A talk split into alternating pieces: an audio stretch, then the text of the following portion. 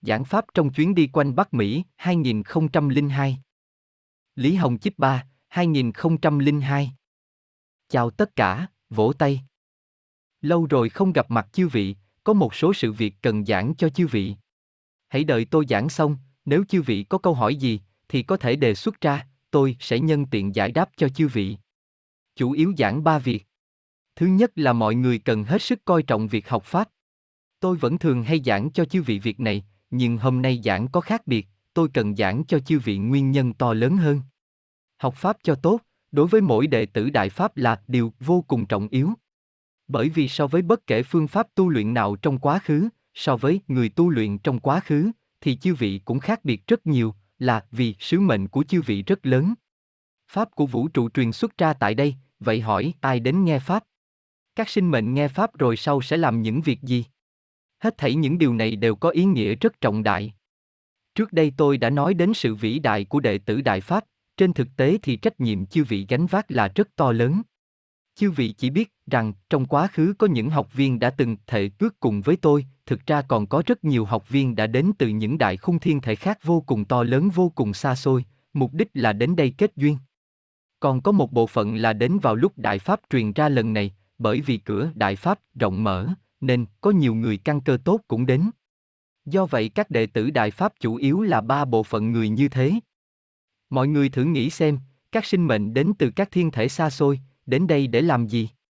Là vì vũ trụ cần phải chính pháp, họ là những đại biểu của quần thể sinh mệnh to lớn phi thường tại các đại khung thiên thể xa xôi, đến đây để kết duyên cùng sư phụ, trong khi chính pháp, trong khi trùng tổ toàn bộ vũ trụ họ đã xuống đây, mục đích là để có thể cứu độ chúng sinh ở tại nơi ấy. Tại nơi ấy có các quần thể sinh mệnh to lớn nhiều không thể tính đếm. Còn những người đã có thể cùng tôi ký kết thể cước mà đến, thì đó cũng không hề đơn giản chút nào, cũng là đến từ những thiên thể rất lớn, nếu như tầng rất cao, thì mọi người thử nghĩ coi, đó chẳng phải cũng là đại biểu cho các thiên thể rất to lớn hay sao? Còn có một số học viên đến vào lúc truyền pháp lần này, tầng của đa số cũng rất cao. Điều tôi vừa giảng là về những ai đến nghe pháp, nếu là những người như vậy đến nghe pháp, mọi người thử nghĩ xem, mỗi đệ tử đại pháp chẳng phải đều là đại biểu cho các thiên thể to lớn khác nhau mà đến. Nếu là như vậy, thì việc bản thân đệ tử đại pháp ấy tu có tốt hay không tốt phải chăng sẽ quyết định vấn đề những sinh mệnh tại những thiên thể to lớn kia có thể đắc độ được hay không? Tôi nói với mọi người, điều ấy là khẳng định. Bởi vì các thiên thể to lớn ấy là ở dưới chư vị, hầu như giống với thân thể của chư vị, bởi vì chư vị cũng to lớn như thế. Bên trong đó có vô số chúng sinh, có số lượng bất tận những khung thể vũ trụ, sự tu luyện của chư vị là quyết định sự tốt hay xấu, lưu hay bỏ của các quần thể sinh mệnh to lớn ấy. Cái thân thể vốn là biểu hiện của bản thân chư vị tại thế gian con người, thực ra tại vi quan mà xét cũng là một hệ thống to lớn. Bộ phận thân thể ấy tùy theo sự tu luyện của chư vị, bắt đầu từ chữa bệnh khỏe người, dần dần thân thể sẽ chuyển hóa hướng đến vật chất cao năng lượng. Bề mặt của sự biến hóa không nhất định là rõ ràng. Vũ trụ trong chính pháp là đột phá từ vi quan hướng đến bề mặt, là các đệ tử đại pháp trong tu luyện chư vị cũng biến hóa từ vi quan hướng đến bề mặt. Thân thể tại vi quan là tùy theo sự tu luyện của chư vị, sự đột phá về tầng cũng rất mau chóng, ngoài ra phần còn lại của thân thể bề mặt của tuyệt đại đa số học viên trong tu luyện cũng không còn nhiều nữa. Chư vị tầng càng cao thì trách nhiệm càng lớn, càng cao thì đại biểu cho càng nhiều sinh mệnh tại thiên thể càng to lớn hơn, chư vị sẽ phụ trách tại đó. Nói cách khác, cái thân thể con người của chư vị, thuận theo sự tu luyện không ngừng của chư vị sẽ cải thiện không ngừng, biến đổi càng ngày càng tốt, đồng thời chuyển hóa thành thân thể của thần. Nếu như chư vị tu không tốt, như mọi người cũng thấy, nói một cách tương đối thì biến hóa của thân thể bề mặt cũng ít. Nói cách khác, thiên thể to lớn mà chư vị đại biểu ấy và thân thể của chư vị là như nhau, là đối ứng. Như vậy rất nhiều sinh mệnh ấy có thể vì sự tu luyện không được tốt của chư vị, họ không thể được đắc độ, chính là vì chư vị tu không được tốt, nên họ không thể biến đổi thành tốt, chư vị còn nhiều tâm không bỏ, can nhiễu đến họ, phản lại họ cũng can nhiễu đến chư vị. Tôi thường giảng hãy học Pháp cho tốt, mỗi lần tại Pháp hội hoặc khi gặp mặt học viên tại các hoàn cảnh khác tôi đều giảng, tôi đều nói rằng mọi người nhất định phải coi trọng việc học Pháp, bận mấy cũng phải học Pháp. Lúc ấy tôi không thể giảng cho chư vị cao thâm như thế này, cũng không thể tiết lộ sự việc này. Kinh qua trường ma nạn này chư vị đã nhận thức được Pháp sâu sắc hơn nữa, trong tu luyện và chứng thực pháp đã thành thục hơn nữa. Hôm nay tôi đã có thể nói với chư vị, sự tu luyện của chư vị tuyệt không phải là chỉ vì vấn đề viên mãn hết sức đơn giản của cá nhân, sự tu luyện của chư vị là đang cứu độ vô số sinh mệnh của thiên thể đối ứng với chư vị đã ký thác vô hạn hy vọng vào chư vị, sự tu luyện của chư vị là đang cứu độ chúng sinh trong từng đại khung thiên thể to lớn. Vì sao tôi nói rằng đệ tử Đại Pháp khác với tu luyện trong quá khứ? Tôi nói rằng đệ tử Đại Pháp là vĩ đại, nếu chư vị tu hết sức tốt, đó mới là viên mãn vĩ đại chân chính của cá nhân.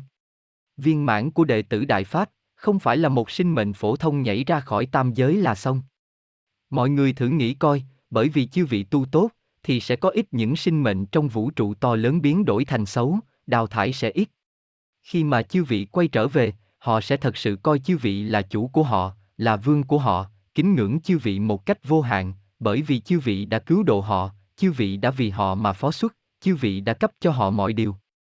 Nếu như chư vị tu không tốt, thì có nhiều sinh mệnh sẽ bị đào thải, bởi vì các sinh mệnh không thể cứu chữa được nữa mà không đào thải thì không được. Vì sao? Trong trường bức hại này thì các sinh mệnh tại các không gian khác nhau, tốt và xấu đều khởi tác dụng. Các sinh mệnh bất hảo đang can nhiễu sự việc chính pháp, đang bức hại các học viên, đồng thời cũng đang can nhiễu đến chư vị, do đó nhất định phải thanh trừ một cách nghiêm túc. Tu mà không tốt thì sẽ đào thải rất nhiều sinh mệnh, như thế đợi đến lúc chư vị viên mãn, đợi đến lúc chư vị quy vị, thì chư vị sẽ phát hiện rằng những sinh mệnh mà ban đầu đã ký thác vô hạn hy vọng vào chư vị này bị đào thải nhiều phi thường. Như vậy ở trong đại khung vũ trụ này, thì thiên thể mà chư vị đại biểu sẽ có thể là tàn khuyết bất toàn, vô số sinh mệnh đã bị đào thải rồi. Như mọi người đã biết rằng trong trường bức hại này, có rất nhiều học viên nhận thức không rõ, nên coi đó là sự bức hại của người thường đối với con người. Thực ra trường bức hại này hoàn toàn là khảo nghiệm tà ác chưa từng có do cựu thế lực an bài đối với các đệ tử Đại Pháp, tuy nhiên các sinh mệnh tà ác bị họ lợi dụng không hề được họ cho biết chân tướng, chúng thật sự đang phá hoại. Tuy rằng tôi không thừa nhận hết thảy an bài ấy, nhưng chúng rốt cuộc vẫn làm như vậy. Hết thảy những gì chúng an bài trong lịch sử thì tôi đều không thừa nhận, trong chính pháp là đang triệt để phủ nhận chúng. Như vậy trong trường bức hại chúng sinh này, chúng ta cần phải hướng đến con người mà giảng rõ chân tướng, đồng thời tu bản thân mình cho tốt, trong chính niệm thanh trừ tà ác. Tuy rằng chúng ta không thừa nhận hết thảy những thứ này của chúng, nhưng những phỉ bán tà độc của chúng trong trường bức hại này đã làm độc hại đến vô số chúng sinh. Nếu như trong những con người trên thế gian hiện nay, tuyệt đại đa số thật sự là đến để đắc pháp, mọi người nghĩ xem, họ có thể không phải là một sinh mệnh đơn giản đâu. Một Phật Như Lai là đại biểu cho một quần thể sinh mệnh rất to lớn. Không chỉ là Như Lai, trong những người đến thế gian con người này có rất nhiều là có bản sự, vương, chủ của rất nhiều thiên thể đều đã đến, họ đại biểu cho các thiên thể to lớn. Tuy nhiên sau khi tiến nhập vào xã hội người thường, họ đều đã mê tại đây, thậm chí ở trong trường bức hại này cũng tham gia bức hại đại pháp. Nếu những người như thế mà bị tiêu hủy, thì mọi người thử nghĩ xem, đó không phải chỉ là bản thân họ sẽ bị tiêu hủy, mà cả thiên thể to lớn như thế sẽ bị tiêu hủy. Tôi nói rằng các đệ tử Đại Pháp thật xuất sắc, ở trong bức hại nghiêm trọng như vậy, chư vị vẫn đang hướng đến thế nhân mà giảng rõ chân tướng, đang cứu độ chúng sinh. Chư vị cứu độ những sinh mệnh ấy, mọi người nghĩ xem, liệu đó có phải là một cá nhân hết sức đơn giản hết sức phổ thông hay không? Nếu họ thật sự đối ứng với thiên thể to lớn, thì khi chư vị giảng rõ chân tướng với họ là chư vị đang cứu một thiên thể to lớn, một quần thể sinh mệnh to lớn, một vị chủ, một vị vương. Tôi nói các đệ tử Đại Pháp chẳng phải vĩ đại là gì.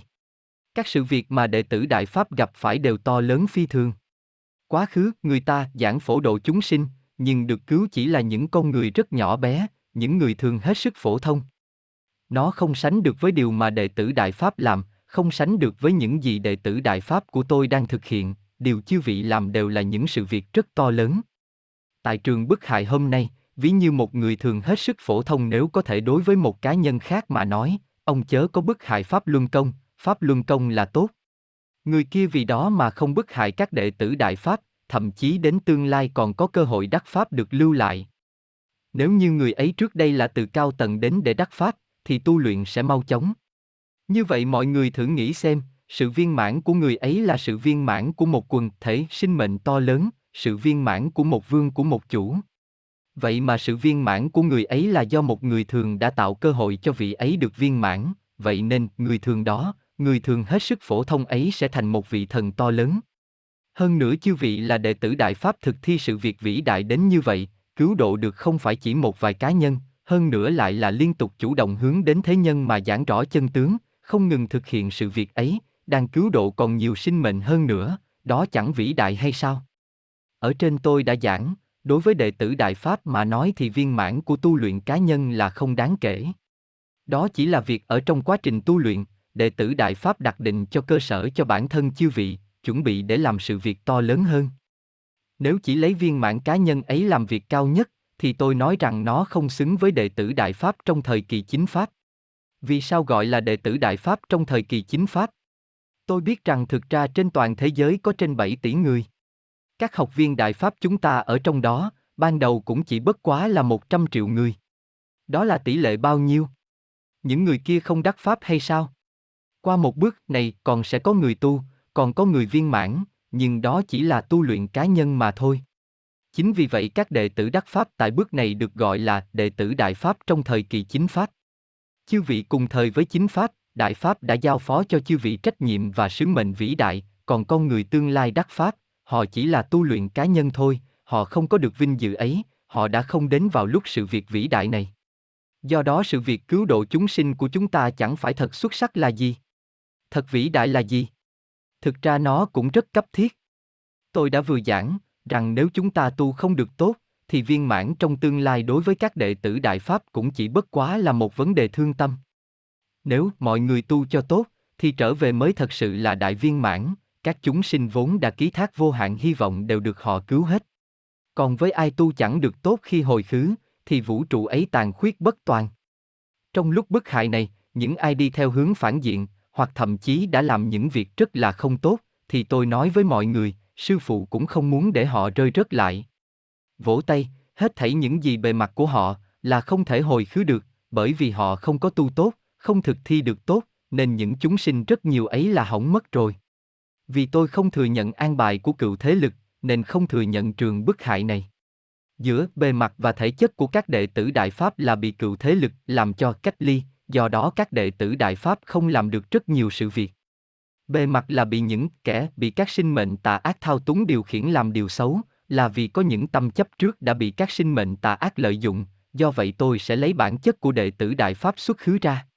Còn cựu thế lực đã an bài thao túng để bề mặt của đệ tử Đại Pháp làm điều xấu và những sinh mệnh tà ác bị cựu thế lực lợi dụng để trực tiếp bức hại Đại Pháp đều sẽ bị tước bỏ quả vị, tước bỏ hết thảy năng lực, đã cho nhập vào bộ phận thân người của đệ tử Đại Pháp ấy vốn cấu thành từ nghiệp lực và các chủng quan niệm hậu thiên, bộ phận ấy của thân người rồi sẽ trong khi tân trần đại tạ mà vứt bỏ đi, đó cũng là bộ phận bị chúng lợi dụng. Đã nhập xong sẽ hạ vào địa ngục, bởi vì sự việc thật sự xấu. Xa là do các sinh mệnh tà ác do cựu thế lực lợi dụng đã thao túng nghiệp lực và quan niệm của con người thực hiện, như vậy sẽ cho phép đệ tử của tôi vốn ban đầu từ đâu đến rồi sẽ trở về nơi đó, nhưng không còn bất kỳ cái gì mang theo được về, đồng thời, sau khi hồi khứ xong, thì thiên thể to lớn mà họ đại biểu hoàn toàn là không, không còn hết thảy những sinh mệnh vốn đã có từ đầu, bởi vì họ không tu được tốt, hết thảy đều đã biến thành xấu, đều đã đào thải rất đi rồi, sẽ chỉ có những sinh mệnh tái tạo. Do vậy mới nói rằng cá nhân trong khi tu luyện, việc chư vị không ngừng kiên trì học pháp là quan trọng phi thường. Chư vị mà không học pháp cho tốt, thì khi thực thi các sự việc đại pháp, sẽ có rất nhiều sự việc khó sắp xếp cho tốt, khó làm cho tốt. Nếu chư vị học pháp thật là tốt, thì không dễ xảy ra vấn đề gì. Vậy mới nói, dẫu bận đến mấy cũng phải học pháp. Tôi vừa giảng là việc thứ nhất. Việc thứ hai, chính là chúng ta cần coi trọng giảng rõ chân tướng. Mọi người cần phải hiểu rằng giảng rõ chân tướng là vô cùng quan trọng đối với các đệ tử Đại Pháp. Chư vị không chỉ là vấn đề tu luyện cá nhân. Sự tu luyện của chư vị là đang cứu độ các sinh mệnh trong thiên thể to lớn mà bản thân chư vị đại biểu. Trong khi chư vị giảng rõ chân tướng thì chư vị đang cứu độ các thiên thể khác nhiều hơn thậm chí to lớn hơn nữa và các sinh mệnh trong thiên thể, bởi vì đây là trách nhiệm mà Đại Pháp và lịch sử đã giao phó cho chư vị. Tôi đã vừa giảng rồi, nếu như rất nhiều sinh mệnh trên thế gian này đều là đến từ các thiên thể ấy, thì họ là các vương, các chủ, các thần của các thiên thể rất to lớn, như vậy họ đại biểu cho các thiên thể và các quần thể sinh mệnh rất to lớn. Chư vị nếu cứu độ họ, chư vị thử nghĩ xem, chẳng phải là chư vị đã cứu độ được một vị thần. Rất có khả năng là thần hết sức cao, và họ lại đối ứng với các thiên thể to lớn hơn nữa và vô số các chúng sinh. Như vậy uy đức ấy là gì? Đó có phải là một vấn đề đơn giản thôi không? Chỉ có đệ tử Đại Pháp mới được giao phó sứ mệnh trọng đại như vậy. Do vậy, viên mãn cá nhân đối với chư vị không đáng kể mấy. Trong lịch sử, chư vị đều đã tu luyện nhiều lần, nhiều thời kỳ chư vị đều đã đi qua con đường như thế, hiện nay đối với chư vị thì khảo nghiệm đối với tiêu chuẩn viên mãn cá nhân hoàn toàn không đáng kể gì, mà là tiêu chuẩn đối với đại pháp và nắm vững pháp mà nhận định mới đáng kể. Quá trình chư vị tu luyện viên mãn cá nhân thực ra là để đặt định cơ sở cho tương lai duy hộ pháp, chứng thực pháp, bởi vì chư vị có tố chất nhất định, nắm vững pháp một cách sâu sắc, đồng thời trong quá trình tu luyện cá nhân của chư vị, đạt viên mãn hoàn thành những tiêu chuẩn mà cá nhân chư vị có thể đạt được, vào thời khắc then chốt có thể thực sự chứng thực pháp, thực thi những gì mà đệ tử Đại Pháp cần phải làm. Do vậy trách nhiệm của các đệ tử Đại Pháp không phải là chỉ vì viên mãn cá nhân, mà là cứu độ chúng sinh trong khi chứng thực Pháp, đó mới là sứ mệnh của các đệ tử Đại Pháp, đó mới là chỗ vĩ đại của các đệ tử Đại Pháp chân chính. Tôi nói với chư vị, con người trên thế gian này, vào thời mà thần ban đầu tạo ra con người, thì cái nguyên thần ở bên trong lớp da người, đến thời cận đại đều đã lần lần lưu tại không gian khác, không cho phép họ chuyển sinh vào đây. Cái lớp da người này tuyệt đại đa số đã được các sinh mệnh cao cấp chiếm lấy. Nói cách khác, họ cần đến đắc pháp, cần dùng lớp da người này, trong đó có cả các đệ tử đại pháp. Như vậy việc giảng rõ chân tướng của chư vị là phi thường trọng yếu. Tất nhiên, rất nhiều học viên đang âm thầm thực thi công tác giảng rõ chân tướng trọng đại này, nào là phát truyền đơn, gọi điện thoại, dùng mạng máy tính, đến lãnh sự quán, còn có các vị thông qua các môi trường truyền thông khác nhau mà đang hướng đến thế nhân giảng rõ chân tướng của Đại Pháp, vạch trần bức hại của tà ác. Các học viên tại Trung Quốc thật xuất sắc, trong áp lực tà ác cực đại đang chứng thực Pháp, đang cứu độ chúng sinh, đều là rất xuất sắc và vĩ đại. Hơn nữa chư vị thực thi hết sức chủ động. Không quản rét buốt nóng nực, đất trời băng tuyết hay mưa lớn ngập tràn, bất kể thái độ thế nhân ra sao, khó khăn đến mấy, mọi người đều kiên trì. Điều ấy sư phụ đều biết. Tôi đều thấy, tôi rất ưng ý, tôi biết rằng chư vị tự giác thực thi những điều mà chư vị cần phải làm. Toàn bộ các đệ tử Đại Pháp đều đang thực thi như vậy. Tất nhiên có một số cá biệt không tinh tấn, có một số cá biệt nhận thức không đầy đủ, nhưng không đại biểu cho dòng chảy chính, chủ thể là hết sức tốt, hơn nữa những người chưa bước ra đều đang lần lượt bước ra. Tôi đã nhiều lần khẳng định hết thảy những gì mà chư vị đã làm. Nói cách khác, các đệ tử Đại Pháp về cơ bản đều đang chịu theo yêu cầu chính Pháp mà thực thi. Hết thảy điều này đều không có vấn đề gì, mà thực ra là rất tốt. Tôi vừa giảng xong hai việc. Việc thứ ba là vấn đề phát chính niệm của chư vị. Đây là ba việc mà các đệ tử Đại Pháp đang thực thi hiện nay. Đối với các đệ tử Đại Pháp chúng ta mà xét thì việc phát chính niệm này cũng là một việc vĩ đại phi thường. Từ 20 tháng 7, 1999 về sau, thì sự bức hại phô thiên cái địa đối với Đại Pháp, bức hại đối với học viên Đại Pháp, bức hại đối với thế nhân này là điều chưa hề có tiền lệ trong lịch sử. Bức hại đối với cơ đốc giáo và Phật giáo hay các tôn giáo khác trong lịch sử đều không đạt đến tà ác như thế này. Thời ấy, chưa có công cụ dư luận rộng lớn như thế này, phương tiện giao thông cũng không phát triển như vậy, bị bức hại cũng chỉ hạn cuộc trong một địa khu cục bộ rất nhỏ bé. Diện tích hiện nay của Trung Quốc rất to lớn, các chúng sinh chịu hại rất nhiều, riêng tại vùng đất Trung Quốc đã có hơn tỷ người chịu hại trực tiếp.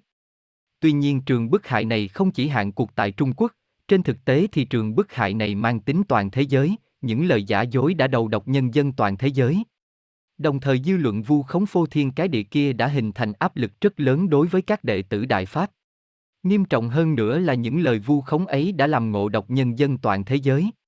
Đây là pháp của vũ trụ, là pháp tạo nên hết thảy sinh mệnh, trong đầu não của sinh mệnh kia nếu mang theo tư tưởng bất hảo đối với đại pháp, thì mọi người thử nghĩ xem, hết thảy các sinh mệnh đều đang chịu theo thái độ của sinh mệnh ấy đối với chính pháp mà được quyết định xem sẽ lưu lại hay thanh trừ sinh mệnh ấy, vậy hỏi sinh mệnh kia trong thời pháp chính nhân gian còn được cần đến nữa không? Hệ pháp chính nhân gian bắt đầu, nó sẽ phải bị đào thải ngay. Do đó đây chẳng phải là bức hại đối với nhân loại toàn thế giới hay sao? Các đệ tử Đại Pháp thật xuất sắc. Khi bức hại bắt đầu thì mọi người đều chưa từng gặp qua sự việc như thế, chưa có chuẩn bị về tâm lý, có chỗ không biết phải xử lý ra sao. Sau đó dần dần bình tĩnh lại, dần dần mọi người đều bước ra chứng thực pháp. Hiện nay mọi người đang vạch trần trường tà ác này một cách có lý trí hơn, đang cứu vạn chúng sinh. Trước mắt chúng ta về cơ bản có thể làm cho các chính phủ toàn thế giới, tuyệt đại đa số nhân dân thế giới đều biết rằng Pháp Luân Đại Pháp chúng ta là tốt, đều biết rằng chúng ta vô tội nhưng bị bức hại, đều biết được bộ mặt miệng lưỡi xấu xa ác bá đã biến chất của kẻ cầm đầu lưu manh tà ác tại Trung Quốc, thấy rõ được sự tà ác của tập đoàn lưu manh chính trị. Chúng ta đang đối mặt với bộ máy tuyên truyền to lớn vốn bị kẻ thống trị chính trị lưu manh cực kỳ tà ác đang thao túng, chúng ta có thể làm cho con người toàn thế giới đều hiểu rõ được chân tướng của sự bức hại, cứu lấy những con người thế gian đã bị vu khống hãm hại và dối trá đầu độc, thật xuất sắc, thật sự rất xuất sắc. Các đệ tử tại Trung Quốc đang ở trong tình huống chịu áp lực nghiêm trọng, lại càng đang thực thi như thế, để cho người dân Trung Quốc tỉnh ngộ ra, biết được sự tà ác của trường bức hại ấy, không ai theo chúng nữa, đều bất hợp tác với chúng, thì hỏi tà ác ấy còn chống đỡ được nữa không? Thực ra hiện nay nhân tố tà ác đang thao túng bức hại đã chỉ còn vô cùng ít ỏi, cựu thế lực đã nhận ra khảo nghiệm đại pháp đã không có tác dụng gì. Tà ác cũng đã nhận thấy, cái thế lớn mạnh ấy đã đi, đại pháp cũng vĩnh viễn sẽ không bị trừ bỏ. Mọi người còn nhớ chăng, hồi chúng ta mới bắt đầu phát chính niệm, thì những sinh mệnh bức hại đệ tử đại pháp kia lập tức xếp thành đội ngũ, xếp thành trận thế, kẻ bị đã rồi lại có kẻ đến tiếp. Bởi vì mọi người đã qua một đoạn thời gian phát chính niệm, thanh lý một lượng lớn các nhân tố tà ác ấy, nên hiện nay khi mọi người phát chính niệm thì công phát xuất ra đều phải đi các nơi để tìm những thứ tà ác ấy. Hễ đệ tử Đại Pháp lập trưởng thì chúng liền chạy trốn. Đệ tử Đại Pháp có thể nhìn thẳng kẻ ác bằng con mắt chân chính, kẻ ác lập tức phải né tránh ánh mắt ấy. Bởi vì chính niệm đã làm các sinh mệnh đang thao túng kẻ ác ấy sợ quá mà chạy trốn cả, là vì chúng đều biết rằng nếu chạy chậm một chút là chớp mắt sẽ bị chính niệm của đệ tử Đại Pháp thanh trừ ngay. Do đó tà ác hiện nay đang liên tục co cùng về trung tâm tà ác tại Trung Quốc, còn nhân tố tà ác đang khống chế tư tưởng con người tại các nơi khác trên toàn thế giới đã đang trong giai đoạn bị thanh trừ cuối cùng. Nhớ lại hồi 20 tháng 7, 1999 mới bắt đầu, rất nhiều vùng trên toàn thế giới đều không có ai biết Đại Pháp là gì, đột nhiên tại Trung Quốc đã xuất hiện đợt trấn áp to lớn đến thế, rốt cuộc đó là gì vậy? Các phương tiện truyền thông toàn thế giới đều truyền tải lại tuyên truyền vu khống của các phương tiện truyền thông Trung Quốc, áp lực lúc ấy rất lớn. Tất nhiên, đó chỉ là áp lực trên hình thức, còn có áp lực về bản chất. Ngay áp lực trên hình thức ấy cũng chưa hề có tiền lệ trong lịch sử. Mọi người đối trước áp lực như thế, đã làm chính lại tất cả cho đến mức độ như hiện nay, thật là xuất sắc. Lúc bấy giờ, các nhân tố tà ác mà trong vũ trụ dự định sẽ đào thải đã từ trên đổ xuống to lớn phi thường, đã làm cho tam giới, các không gian do lạp tử cấu thành tại các tầng các tầng đều đầy ấp, tà ác toàn vũ trụ đều áp xuống. To lớn nhường ấy, áp xuống nhân loại, áp xuống tam giới. Như chư vị đã thấy, ảnh chụp địa cầu bấy giờ trên phương tiện truyền thông trông giống như bộ mặt quỷ, đó chỉ là biểu hiện tại một tầng không gian của trái đất. Nếu như không có chính pháp, thì không một cá thể nào trong các sinh mệnh tại tam giới còn sống sót được nữa, bởi vì thứ ấy đủ để tiêu hủy một thiên thể rất to lớn. Khi mà cái thế của chính pháp đã tiêu hủy hết những thứ áp xuống ấy xong, toàn bộ các nhân tố ức chế tư tưởng của con người đều bị thanh trừ, thì hình thế lúc đó đã thay đổi rất nhiều. Trước đây khi giảng chân tướng, rất nhiều người hoàn toàn không nghe, hơn nữa còn có biểu hiện tà ác. Khi mà những thứ ấy bị tiêu hủy xong rồi, thì lúc chư vị lại giảng chân tướng nữa, người ta lại mong muốn tiếp thu, cũng có thể nghe hiểu.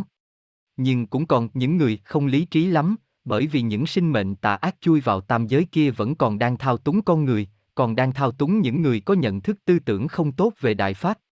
Vì chịu ảnh hưởng của tuyên truyền vu khống từ các phương tiện thông tin, nên số người như thế còn rất đông, do vậy áp lực tạo thành đối với chư vị còn rất lớn, hơn nữa rất nhiều sinh mệnh tà ác ấy là hết sức thấp. Trong tình huống ấy, tôi bảo mọi người hãy phát chính niệm, sau khi thanh trừ các nhân tố tà ác đã thao túng con người bằng phát chính niệm thì về căn bản đã làm con người thế giới tỉnh táo lại. Trong toàn bộ quá trình chính pháp, công của tôi là tiến từ vi quan hướng đến bề mặt. Trên thực tế, tốc độ là mau lẹ phi thường, tôi sẽ giảng một chút về vấn đề tốc độ chính pháp này.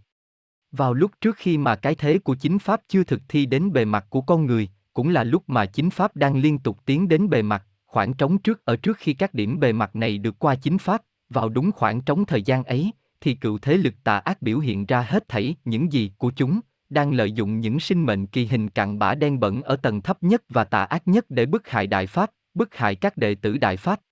Còn các đệ tử Đại Pháp cũng trong đúng đoạn thời gian chính Pháp còn chưa đến để chứng thực Pháp, cứu độ chúng sinh. Hết thảy đều đang biểu hiện vào đoạn thời gian này. Trước khi Pháp chính hoàn tất triệt để, thì cái thế của chính Pháp đang liên tục xuyên qua các bộ phận không gian còn lại. Tuy nhiên khi mà cái thế của chính Pháp chưa đến được không gian bề mặt, thì ở nơi không gian bề mặt vẫn còn cựu Pháp của vũ trụ, Pháp đã bị bại hoại còn ở đó, do vậy cựu Pháp ấy đang ước chế hết thảy các sinh mệnh ở trong cựu không gian mà chính Pháp còn chưa đến được. Nếu như ngay từ sớm đã hủy bỏ cựu Pháp kia, nói cách khác hủy bỏ cựu Pháp từ khi chính Pháp còn chưa đến, thì mọi người thử nghĩ coi, nó sẽ xuất hiện vấn đề nghiêm trọng, vũ trụ từ trên xuống dưới, không gian hướng ngang, không gian hướng dọc, hết thảy các không gian đều bị đả loạn, hết thảy thời gian có trong vũ trụ đều sẽ không tồn tại, biến thành một không gian to lớn nhất, biến thành một không gian mau lẹ nhất. Hết thảy các sinh mệnh trong tất cả các cựu không gian đều sẽ ở trong không gian.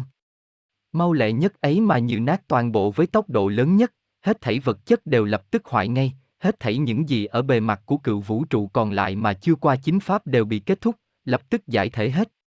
Chỗ bề mặt của cựu vũ trụ mà chưa qua chính pháp cũng là do vô số không gian to lớn, vô số sinh mệnh, vô số thần tổ hợp mà thành, do vậy khi mà chính pháp chưa kết thúc thì không thể hủy bỏ chúng được, nếu không thì chúng sinh ở trong ấy sẽ bị giải thể trước khi chính pháp đến, và không được cứu độ. Sư phụ không phải chỉ đang cứu độ chư vị và thế nhân, mà cũng là đang cứu độ các sinh mệnh cao tầng ấy. Cựu sinh mệnh không thấy được vũ trụ mới như thế nào, mà cũng không cho phép họ thấy, như vậy họ mới tuân theo cựu pháp lý mà duy hộ hết thảy những gì của cựu vũ trụ này.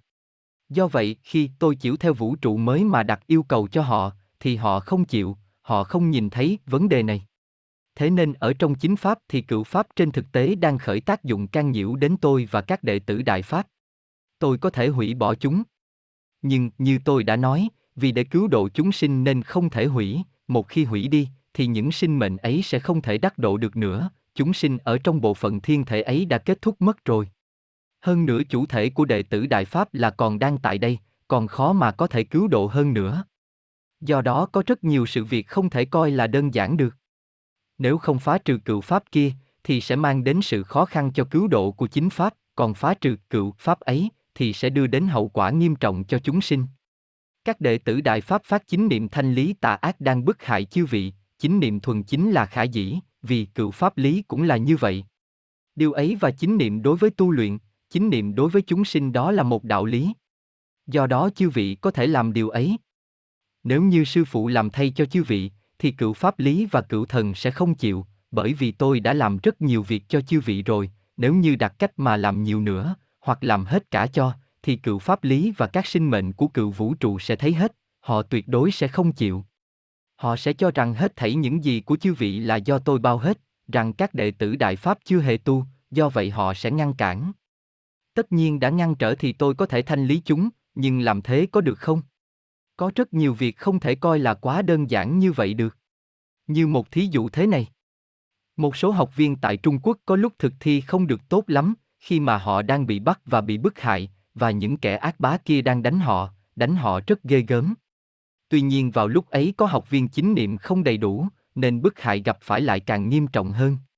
Khi tà ác đánh đập họ, họ quên mất bản thân mình là đệ tử Đại Pháp, họ không có nghĩ rằng mình cầu cứu sư phụ trợ giúp. Hoặc lúc cầu cứu sư phụ lại có tâm sợ hãi rất mạnh mẽ. Rất nhiều người khi bị đánh đập đau quá thì miệng lại kêu, mẹ ơi! Mẹ ơi! Hoàn toàn coi bức hại này là bức hại của người thường đối với con người. Nếu lúc ấy tôi đến bảo hộ cho họ, thì những cựu thế lực chúng sẽ không chịu, bởi vì chúng đang duy hộ đạo lý của cựu vũ trụ, chúng không nhìn thấy được vũ trụ mới. Chúng sẽ nói, đây mà là đệ tử của ông ư. Ông xem họ có coi ông là sư phụ hay không? Họ có coi bản thân họ là người tu luyện hay không? Họ có còn chính niệm hay không? Họ đã vứt bỏ được sinh tử hay chưa? Họ đã thực hiện được kim cương bất động hay chưa? Vào những lúc ấy sư phụ thật sự bị chúng chỉ trích đến mức không biết nói thế nào. Tất nhiên, qua biểu hiện nhất thời ấy không thể nói rằng đó không phải đệ tử của tôi, chúng thực ra cũng hiểu rõ điều ấy, chúng vẫn nói, mục đích chúng tôi đánh chính là để lấy chính niệm kia ra. Ông xem đến ngay cả ông mà họ cũng không nhận. Họ cũng không tự coi bản thân họ là đệ tử Đại Pháp. Do vậy có những lúc làm cho sư phụ không biết nói thế nào.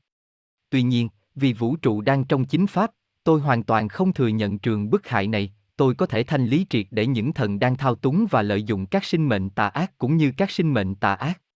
Bất kể là tầng cao đến đâu, bất kể là ai đánh, ai thao túng, ai lợi dụng, ai an bài, thì tôi cũng có thể bắt một cái là bắt trong tay mà tiêu hủy. Sư phụ ngồi đây là một người thường, chư vị liền cho rằng tôi là người thường. Nhưng thân thể của sư phụ tại tất cả các không gian khác là to lớn vô tỷ, cái nọ lại lớn hơn cái kia, vũ trụ lớn đến mấy, cũng không lớn được như tôi. Vỗ tay, tuy nhiên mọi người thử nghĩ xem, nếu tôi hủy những sinh mệnh ấy, thì cựu đạo, lý, những sinh mệnh tại không gian bề mặt của vũ trụ to lớn vốn chưa qua chính pháp đều nhìn thấy, và sẽ nói, ông làm gì thế? Như thế toàn bộ họ sẽ quần hội lại để tấn công, trở nên đối lập với tôi. Kể cả có như thế thì tôi vẫn có thể tiêu diệt họ, họ tới bất kể là bao nhiêu, tôi đều có thể thanh lý được họ, tước bỏ quả vị, đã nhập địa ngục. Mọi người thử nghĩ xem, tôi tới đây là đến cứu độ chúng sinh, những thần ấy chẳng phải chúng sinh sao? Họ là những sinh mệnh cao cấp hơn, đáng được đắc độ hơn. Còn biểu hiện của một đệ tử Đại Pháp kia lại không giống như một đệ tử Đại Pháp, vậy mà tôi lại vì đệ tử ấy mà tiêu diệt vô số thần, mọi người nghĩ xem điều đó đúng hay không? Không đúng. Do đó tôi nói với mọi người rằng có những sự việc mà sư phụ rất khó xử lý. Không phải vì năng lực của sư phụ không có, mà là vì sự đắc độ của tất cả chúng sinh. Khi mà bản thân chư vị thực thi được chính, thì sư phụ có thể làm gì cho chư vị cũng được. Nếu như chính niệm thật sự của chư vị là rất mạnh mẽ, có thể vứt bỏ sinh tử, kim cương bất động, thì những tà ác kia không dám động đến chư vị. Bởi vì họ biết được rằng nếu không giết chết người này thì có bức hại thế nào cũng vô dụng, tà ác chỉ có thể là không quan tâm gì nữa đến người ấy thôi. Nếu trong tình huống như thế mà tà ác vẫn bức hại, thì sư phụ cũng không cần khách khí gì hết, sư phụ có vô số pháp thân, ngoài ra còn có vô số những chính thần đang trợ giúp tôi thực thi công việc cũng sẽ trực tiếp thanh trừ tà ác. Trước đây chẳng phải tôi đã nói với chư vị rồi hay sao, mỗi một đệ tử đại pháp trong chư vị đều có thiên long bát bộ hộ pháp, đều chỉ là vì chư vị thực thi không đạt, nên chúng thần bị pháp lý của cựu vũ trụ hạn chế nên lo lắng không biết làm thế nào. Như vậy rốt cuộc cựu thế lực có quan hệ gì đối với tôi? Tôi giảng một chút vấn đề này. Thực ra cựu thế lực ấy, nói một cách chặt chẽ, họ không phải là đang hủy hại sự việc chính pháp này, họ cũng không dám hủy hại. Tuy rằng mục đích của họ là không thuần, nhưng họ cũng mong muốn làm sao cho công việc chính pháp này có thể thành công, chẳng qua là họ muốn hết thảy đều phải chịu theo yêu cầu của họ mà thực hiện, chịu theo yêu cầu họ mà chính pháp, điều ấy là tuyệt đối không được phép.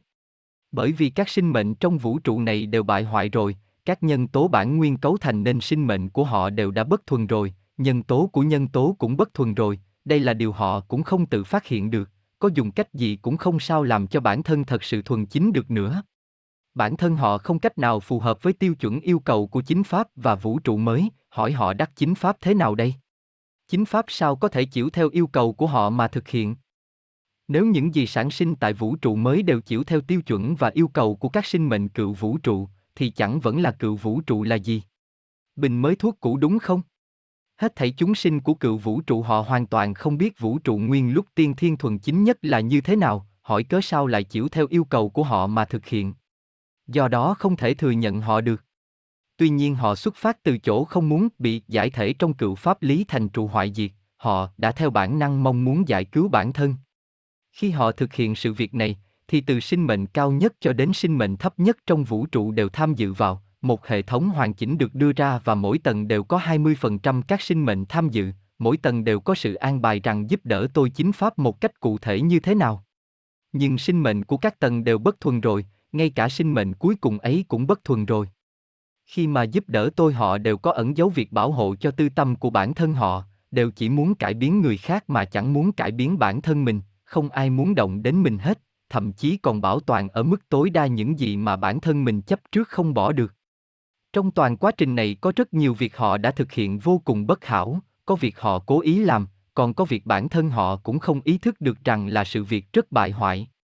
Do đó hết thảy những gì họ thực thi đều không đạt được tiêu chuẩn vũ trụ mới, ngay cả chịu theo tiêu chuẩn của cựu vũ trụ vào lúc sơ kỳ thì cũng không đạt, nên cự ly sánh với tiêu chuẩn của vũ trụ mới thì lại càng xa cách. Rốt cuộc vũ trụ mới thế nào, họ đều không cách nào biết. Vào thời khắc then chốt này thì biểu hiện của chúng sinh đối với chính pháp đều quyết định cho tương lai của chúng sinh, cũng chính là trong chính pháp mà khảo nghiệm hết thảy những sinh mệnh, sắp đặt lại vị trí mới cho họ, trong đó bao gồm cả việc bị đào thải. Do vậy họ hoàn toàn không được phép biết được vũ trụ mới ra sao, hết thảy những gì đã qua chính pháp là hoàn toàn khác hẳn với hết thảy những gì họ an bài. Nói đến đây tôi trước hết giảng một chút về thời gian. Thực ra thời gian của chính pháp là rất nhanh. Tạo hết thảy những gì của vũ trụ mới này ở bên ngoài thiên thể chỉ là việc trong thời gian một cái hơi tay, nói nhanh như thế. Tuy rằng đó chỉ là một cách hình dung, nhưng thực sự quả là chỉ trong thời gian hơi tay một cái là hoàn thành, nó mau lẹ như thế. Vậy tôi thực hiện việc này đã thực hiện đến cả thập kỷ là sao? Kỳ thực bên trong vũ trụ, có các không gian khác nhau, mà mỗi không gian lại có các thời gian khác nhau. Trong vũ trụ từ lớn đến bé, từ vi quan vô hạn đến hoành quan vô hạn có vô số các lạp tử, mà trên mỗi lạp tử đều có một thời gian độc lập, mỗi thời gian đều nhanh chậm khác nhau. Mà ở trong lạp tử với các thế giới lớn bé khác nhau do các lạp tử cấu thành nên cũng có thời gian, và ở trong lạp tử với thiên thể to lớn hơn nữa cấu thành từ vô số lạp tử cũng có thời gian, toàn bộ quần thể to lớn các lạp tử của các lạp tử cùng trong một tầng lại còn có thời gian to lớn hơn nữa. Các thời gian trong vũ trụ cũng giống như các sinh mệnh trong vũ trụ là không cách nào đếm xuể, ngoài ra vũ trụ trên tổng thể cũng lại có một thời gian tổng thể, trong đó có vô vàng vô số các thời gian cụ thể khởi tác dụng trong các không gian khác nhau, hết thảy đều là vì phương thức tồn tại của các chúng sinh tại các không gian khác nhau mà được tạo ra. Như vậy có thời gian của không gian là rất nhanh, có thời gian của không gian là rất chậm. Đó là điều mà vừa rồi tôi có nói về sự nhanh chậm của các không gian, từ khi tôi bắt đầu giảng cho đến bây giờ, thì có không gian có thời gian là đồng bộ với tôi, có không gian đã trải qua mấy ngày liền rồi, có không gian đã trải qua hàng bao nhiêu vạn năm rồi, có không gian đã trải qua hàng mấy trăm triệu năm, hàng mấy tỷ năm rồi, nó nhanh đến như vậy. Bởi vì vũ trụ quá to lớn, các lạp tử trong đó là vi quan vô hạn, là hoành quan vô hạn, chúng đều có tồn tại thời gian của tự bản thân. Mọi người thử nghĩ xem, toàn bộ vũ trụ này, bất kể là nó to lớn đến đâu, thì chính pháp ấy đều không ở trong bất kể khái niệm thời gian nào của vũ trụ, nó ở ngoài hết thảy tất cả. Thực hiện bên ngoài thời gian của vũ trụ, không hạn chế trong bất kể thời gian nào. Vũ trụ to lớn đến mấy, thời gian nhiều đến mấy, thì ở bên ngoài thiên thể, chỉ trong thời gian hơ tay một cái là hoàn thành, tốc độ ấy lớn hơn tốc độ nhanh nhất của vũ trụ. Tuy nhiên, không hiểu mọi người đã từng nghĩ thế này chưa, chỉ lúc một cái hơ tay thì có chỗ đã trải qua hàng mấy trăm triệu năm rồi. Không gian của nhân loại này là còn được tính là khả dĩ, từ khi chính pháp khai thủy mới có một thập kỷ, từ 20 tháng 7, 1999 đến nay đã qua hơn 2 năm, là 4 năm trên lịch, tôi chính pháp bất quá cũng đã trải qua thời gian chục năm. Mọi người thử nghĩ xem, như thế chẳng phải rất nhanh hay sao? Thực ra là rất nhanh vậy, chính là trong một cái hơ tay liền hoàn thành hết thảy, thời gian ở trong không gian con người biểu hiện ra là khác biệt cả chục năm. Hơn nữa, từ chính pháp trở về sau thì thời gian toàn bộ của vũ trụ đều được đẩy nhanh hơn lên. Trước tháng 7 1999, một ngày là trải qua trong một giây. Hiện nay vẫn còn đang được tăng nhanh liên tục, một năm lúc này ước tính là trải qua trong một giây, đó vẫn là con số bình quân, ngoài ra còn được tăng nhanh hơn nữa. Mọi người thử nghĩ xem, với tốc độ mau lẹ nhường ấy, thì ở trong lịch sử của toàn bộ sinh mệnh, ở trong sự vĩnh viễn của sinh mệnh chư vị, thì thật chẳng đáng kể gì. Tương lai khi chư vị xoay đầu xem lại đoạn thời gian này, thì chỉ là một cái chớp mắt, không là gì cả. Ban đầu trong trường bức hại này chư vị thấy một ngày như cả một năm, ngay thời gian gần đây có rất nhiều học viên nghĩ, đến bao giờ kết thúc nhỉ? Bức hại này đến lúc nào mới hết đây? Vì thế mà có người khi thấy sư phụ viết rằng ngày xuân rồi sẽ đến, mọi người cười, bèn nghĩ, à, đến mùa xuân rồi sẽ kết thúc, đúng không? Trước đây tôi từng viết đến mùa thu, mọi người cười, thế là có học viên nói, nhất định mùa thu sẽ kết thúc.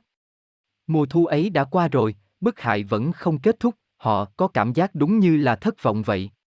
Mọi người thử nghĩ xem, đó chẳng phải là đang dùng cái tâm của người thường để đối đãi với hết thảy mọi thứ hay sao?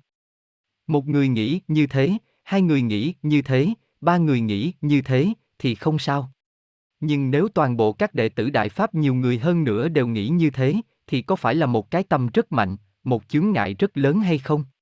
Chư vị đã không thật sự lợi dụng thật tốt đoạn thời gian này, chư vị hy vọng nó kết thúc thật nhanh. Mọi người nghĩ xem, nếu chúng ta kết thúc nó hôm nay, thì Trung Quốc sẽ chết bao nhiêu người? Rất nhiều người là đối ứng với các sinh mệnh chúng sinh của các thiên thể to lớn hơn, nếu lập tức kết thúc, thì sẽ có bao nhiêu sinh mệnh sẽ bị đào thải. Chúng ta không thể thanh trừ niềm tà ác coi đại pháp như địch trong đầu não của họ, mà rất nhiều trong số họ là đại biểu cho các thiên thể rất to lớn, vì họ bị đào thải, hỏi có bao nhiêu sinh mệnh trong vũ trụ mà họ đối ứng sẽ bị chết. Sẽ đào thải bao nhiêu sinh mệnh? Mọi người đã nghĩ đến vấn đề này chưa? Chư vị là đệ tử Đại Pháp, lịch sử đã giao phó cho chư vị trách nhiệm vĩ đại ấy. Chúng ta nên lợi dụng thật tốt giai đoạn thời gian này, chưa kết thúc thì vẫn còn cơ hội cứu độ chúng sinh. Thời gian rất ngắn rồi, một khi Pháp chính nhân gian bắt đầu, thì cũng đã định xong những vị trí khác nhau cho mọi người.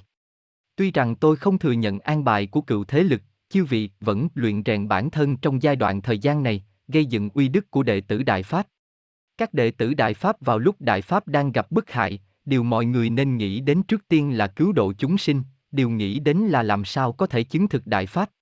Như thế chẳng phải thật vĩ đại. Tôi hoàn toàn không thừa nhận an bài của trường tà ác này, nhưng sự bức hại rốt cuộc cũng đã xảy đến, tà ác rốt cuộc cũng đã bức hại rất nhiều chúng sinh như thế, vậy chúng ta chẳng phải trước hết là tranh thủ thời gian cứu độ họ hay sao? Coi đó chỉ là một thứ người thường bức hại người thường, ông giữ cái tâm của người thường mà xét vấn đề, đến lúc nào thì chúng ta được giải oan? Đến lúc nào thì kết thúc? Mọi người thử nghĩ coi, tư tưởng ấy có phải là tư tưởng mà một đệ tử Đại Pháp nên nghĩ đến không? Không được sợ thời gian lâu, tôi nói với chư vị, cờ đốc giáo bị bức hại 300 năm sau mới khởi lên được. Một đệ tử Đại Pháp mang theo sứ mệnh trọng đại mà không bằng một người tu luyện phổ thông hay sao? Then chốt ở chỗ chúng ta nhận thức vấn đề thế nào? Tôi hỏi thử mọi người, cứu độ chúng sinh thêm 10 năm nữa, chư vị có làm hay không? Học viên đồng thanh đáp, có làm. Vỗ tay, đó mới là đệ tử Đại Pháp chứ. Vỗ tay, tất nhiên không có thêm 10 năm nữa đâu, cũng không cho phép thời gian lâu như thế, thọ mệnh của chúng cũng không lâu đến thế. Tuy nhiên then chốt là đệ tử Đại Pháp nhìn nhận vấn đề thế nào. Một người nghĩ thế, hai người nghĩ thế, thì không thành vấn đề. Còn nếu các đệ tử Đại Pháp đều cùng nghĩ thế thì sẽ có vấn đề. Mọi người còn nhớ chăng lúc trước 25 tháng 4, 1999 thì Thủ tướng Trung Quốc đã khẳng định tốt về Đại Pháp đúng không? Khi học viên phỏng vấn vào 25 tháng 4, thì ông cũng tiếp kiến các đệ tử Đại Pháp, hơn nữa đã nói rất là tốt. Sau khi trường bức hại này bắt đầu thì chúng ta thấy một số học viên vì thế mà phát sinh rất nhiều tâm người thường, nghĩ rằng, cho kẻ cầm đầu tà ác ở Trung Quốc kia chết sớm đi cho rồi, để hắn bị lật đổ, rồi thay ông thủ tướng vào đấy, đổi thủ tướng vào đó thì chẳng phải chúng ta sẽ được giải oan. Chư vị phải chăng chưa nghĩ đến, đây là pháp của vũ trụ, hỏi con người nói đánh là đánh. Con người nói giải oan là giải oan. Con người quả là không tỉnh ngộ. Lẽ nào có thể đặt hy vọng vào một người thường? Chư vị là đệ tử Đại Pháp kia mà. Mỗi một đệ tử Đại Pháp trong chư vị là đại biểu cho không gian rất to lớn. Nhân loại kia đáng kể gì, chỉ bất quá là do cựu thế lực đang lợi dụng chúng, rồi phong tỏa những năng lực to lớn hơn của chư vị lại. Tại sao có thể xét vấn đề như thế kia được? Nếu như chư vị đều nghĩ thế, thế thì, cựu thế lực đều thấy hết, tại sao đều có cái tâm như thế vậy? Cái tâm ấy phải vứt bỏ, vậy thì chúng ta hãy làm ông thủ tướng trở thành xấu. Chỉ có làm cho ông ta xấu đi, thì mới vứt bỏ được cái tâm người thường kia mà thôi. Có phải vậy không? Cựu thế lực không hề coi con người là gì hết, nói dết là dết ngay, trong chính pháp họ chỉ chấp trước vào an bài của họ thôi. Sự việc chính pháp này nếu thật sự bị phá hoại, thì vũ trụ thật sự sẽ không có, cựu thế lực kia thật sự cũng mất. Sinh mệnh nào rồi cũng mất, hết thảy đều giải thể. Tuy rằng cựu thế lực muốn canh tân vũ trụ, nhưng trên thực tế thì không làm được, như vậy họ chấp trước vào những điều họ cần phải làm, nếu họ mưu đồ muốn chi phối sự việc chính pháp này thì khởi tác dụng là xấu 100%. Bởi vì hết thảy những can nhiễu xuất hiện trong chính pháp đều là do họ an bài, hễ khi không chịu theo an bài của họ mà thực hiện, thì họ liền làm điều xấu. Đối với những sinh mệnh ấy mà xét thì phải đào thải trong chính pháp. Khi giảng rõ chân tướng chư vị đã thấy rằng có những người thực sự rất khó độ, thực ra tôi nói với mọi người rằng, trên thế gian này có rất nhiều người đã hoàn toàn không thể cứu độ được nữa. Chư vị còn nhớ chăng tôi từng viết câu, từ bi biết độ bao nhiêu nhỉ? Một. Hỡi các đệ tử Đại Pháp, trong khi giảng rõ chân tướng chư vị có phó suất to lớn đến mấy, tôi nói với chư vị, cuối cùng vẫn có rất nhiều sinh mệnh không thể đắc độ, họ đã chủ định bị đào thải rồi. Tôi biết rõ tại Trung Quốc sẽ có bao nhiêu người bị đào thải, hết sức đáng sợ, số lượng to lớn phi thường. Tôi quay lại giảng về đề tài kia, tôi vừa nói về quan hệ giữa cựu thế lực và tôi. Cựu thế lực ấy, họ đã thấy được rằng vũ trụ đang đi đến bước cuối cùng trong pháp lý thành trụ hoại diệt, vì để cứu vãn bản thân, nên từ niên đại hết sức xa xưa đã bắt đầu an bài sự việc này. Lúc ấy, không ai biết được tôi là ai, tôi cũng không biết được tôi là ai. Không một sinh mệnh nào đã từng thấy tôi, không một sinh mệnh nào đã từng biết tên tôi. Tôi cũng không có hình, cũng không có tên, khác biệt với những gì cấu thành nên hết thảy các sinh mệnh trong vũ trụ, đối với các sinh mệnh bên trong vũ trụ mà xét thì tôi không có gì cả, cũng có khi vũ trụ không có gì thì lúc ấy chỉ có tôi thôi. Tôi chính là không có gì cả. Không sinh mệnh nào biết được tôi là ai. Nhưng không có tôi thì không có vũ trụ tồn tại. Tôi đến chỗ này, chính là vì để trong khi đại khung vũ trụ giải thể mà cứu độ chúng sinh trong khi trùng tân chính pháp. Thực ra hết thảy những gì mà cựu thế lực định làm là sao cho các thể sinh mệnh trong vũ trụ có thể tự độ, nhưng không làm được. Trước đây, mỗi lần trước lúc đại khung kết thúc, khi ấy chúng sinh đều làm như thế cả, kết thúc trái lại lại tăng tốc giải thể. Nói cách khác biểu hiện của các chúng sinh trong chính pháp chỉ có thể là thái độ của chúng sinh đối với chính pháp, mà quyết định lưu hay bỏ, mức độ biểu hiện thái độ đối với chính pháp đã cân nhắc vị trí sắp đặt mới cho họ. Nói cách khác, nó chỉ là biểu hiện của chúng sinh tại giai đoạn cuối cùng của thành trụ hoại diệt. Khi tôi trực tiếp xuất hiện tại tầng trung hạ trong đại khung, các sinh mệnh cao tầng trong đại khung họ đều nhìn thấy. Tôi từ chỗ không có gì mà tích tụ thành có, không phải là tổ hợp của các lạp tử, bởi vì tôi không có lạp tử. Mọi người đã biết, tôi không thể một bước là đến ngay chỗ con người. Nếu thân thể cấu thành từ rất vi quan, sẽ ảnh hưởng đến hết thảy những gì trong vũ trụ. Nghĩa là bất kể sinh mệnh từ tầng nào, khi họ tiến nhập xuống một tầng ở dưới, thì tầng ấy của vũ trụ sẽ bị hủy, bởi vì vật chất càng vi quan thì năng lượng càng to lớn, tính phóng xạ của nó càng mạnh mẽ. Dẫu rằng năng lượng của thần là có ý thức, là từ bi, nhưng cũng sẽ cải biến tất cả. Do vậy phải chuyển sinh từng tầng từng tầng, khi mà có được cái bề mặt lạp tử của một tầng, thì mới có thể lưu tồn tại tầng đó. Tuy nhiên mọi người thử nghĩ xem, đến đây theo cách như thế, ngày tháng sẽ dài lâu vô cùng, tôi chính là từng bước từng bước đến đây như thế. Không chỉ có tôi đâu, hạ xuống thế giới con người đã có rất nhiều thần trong đại khung này, cũng là từng bước từng bước như thế mới hạ xuống được. Trong thiên thể có rất nhiều các thần tại các tầng khác nhau đến, mục đích là muốn đến cứu vãn đại khung.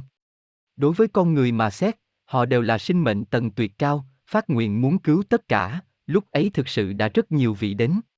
Bản nguyện là tốt, nhưng họ không làm được. Không chỉ không làm được, mà họ còn không hồi khứ được. Thực ra bất kể là ai, hãy nhập tam giới liền vĩnh viễn không thể hồi khứ. Nhưng dẫu là đến bao nhiêu, thì những sinh mệnh tại cao xứ của đại khung này họ đều đã thấy, họ biết rằng ai cũng không làm được việc này, họ cũng luôn luôn để mắt đến tôi. Họ ở bên trên nhìn rất rõ, à, vị này có thể làm được.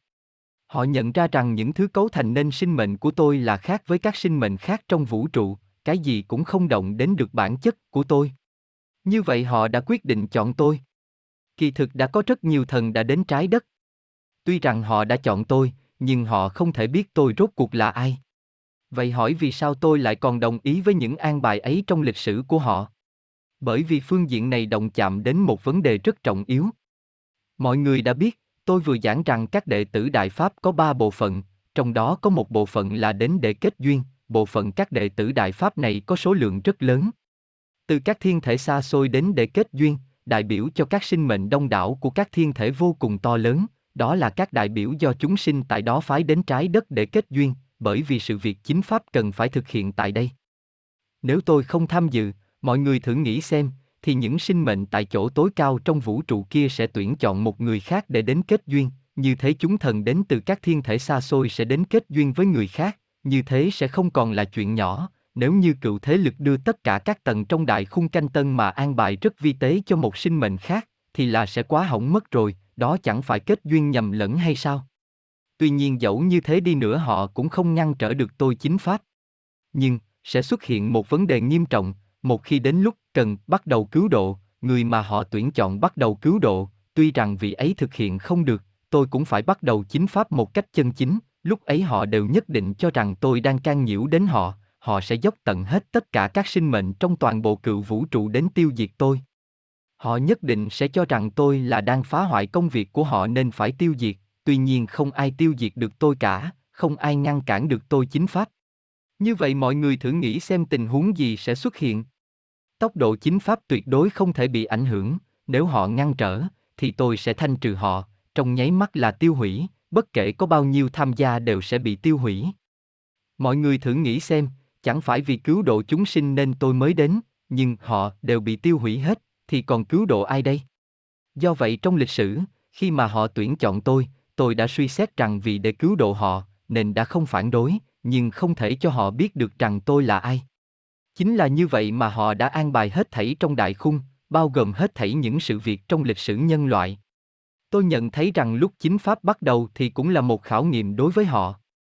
Bởi vì hết thảy những gì họ làm đều không đạt với tiêu chuẩn của vũ trụ mới, nên tôi coi hết thảy những gì họ làm đều là những trò du hí. Các ông muốn chơi thì tôi cũng giúp một tay, bất quá chỉ là vậy thôi. Chính pháp chân chính như thế nào, ấy lại là một chuyện khác. Tuyệt đối không cho phép họ biết được vũ trụ mới là như thế nào. Trong chính pháp, hết thảy các sinh mệnh đều không thể bị bỏ sót, họ cho rằng họ an bài cho tôi, tương đương rằng họ đang độ tôi, họ cũng có công. Vũ trụ sau chính pháp như thế nào, thì bản thân họ cũng thế nấy, họ được những gì họ muốn được, bảo lưu những gì họ muốn bảo lưu. Mọi người thử nghĩ xem, nếu như vũ trụ mới là vàng rồng thuần khiết, lại cho một sinh mệnh bất thuần vào thì nó chẳng phải trở nên bất thuần là gì? Liệu có thể cho phép được không? Bất kể sinh mệnh nào cũng không chạy thoát khỏi sự việc chính pháp này, không ai chạy thoát được, hết thảy những gì trong đại khung thiên thể đều ở đây cả. Như vậy cũng lại nói, bất kể là cựu thế lực an bài như thế nào, thì họ cứ an bài thế thôi, nhưng đến lúc cuối cùng sự việc này thì tuyệt đối không thể chịu theo yêu cầu của họ mà thực hiện. Như vậy nên mới xuất hiện hết thảy những trở lực do cựu thế lực ép buộc tôi phải chịu theo an bài của họ mà thực hiện. Bất kể là trở lực ấy to lớn đến mấy, trên thực tế cũng không ảnh hưởng đến thực chất việc tôi làm chính pháp, hơn nữa tốc độ vẫn mau lẹ như thế, hết thảy đều thực hiện chịu theo yêu cầu của tôi như thế, vũ trụ mới hoàn toàn chịu tiêu chuẩn đại pháp mà kiến lập nên tất cả.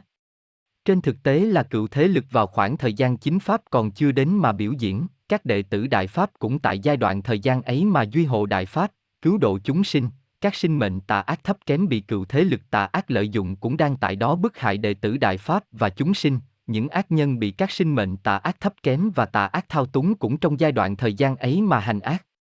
Hỏi cựu thế lực ấy đã an bài sự việc này tại cõi người nơi đây được bao lâu thời gian?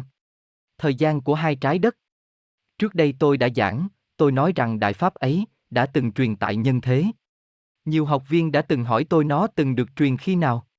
Chính là truyền tại trái đất lần trước. Tại sao? Trái đất lần trước là trái đất để làm thực nghiệm, cựu thế lực vì muốn để cho sự an bài canh tân tối hậu của họ không xuất hiện vấn đề gì, nên trên trái đất lần trước vì thế đã làm thực nghiệm một lần, vì không muốn nó xuất hiện vấn đề, không muốn nó bị sai chạy. Tại sao phải làm thời gian thực nghiệm lâu đến như vậy?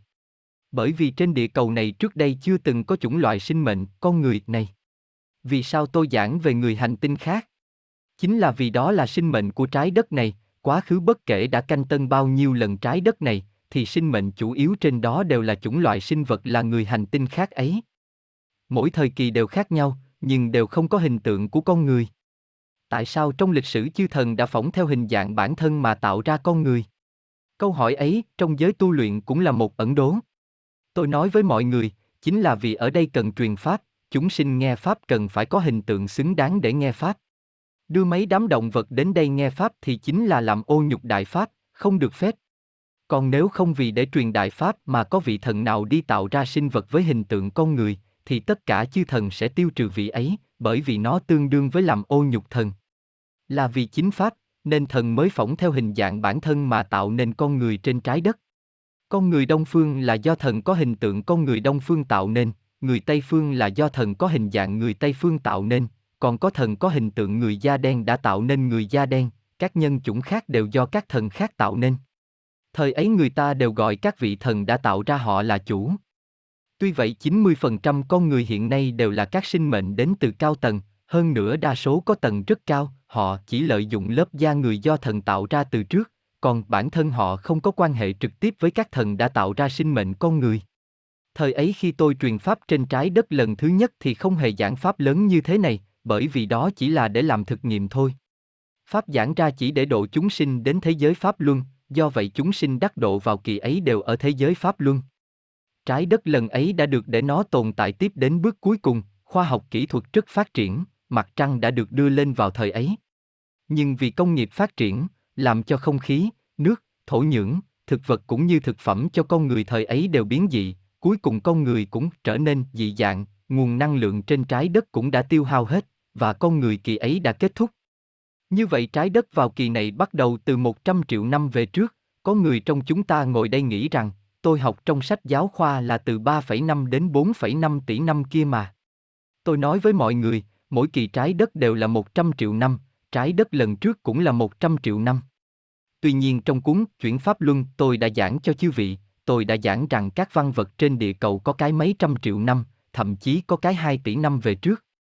Tôi chỉ muốn nói rằng con người có tồn tại văn minh tiền sử, con người chỉ có thể được phép biết nhiều đến vậy thôi, chính là trong lịch sử 100 triệu năm ấy, nhân loại đã nhiều lần sáng tạo ra văn hóa tiền sử.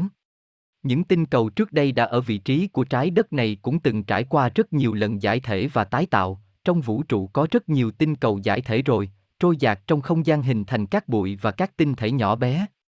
Trong thiên thể rộng lớn này, các tinh cầu không ngừng giải thể, không ngừng tổ hợp lại mới.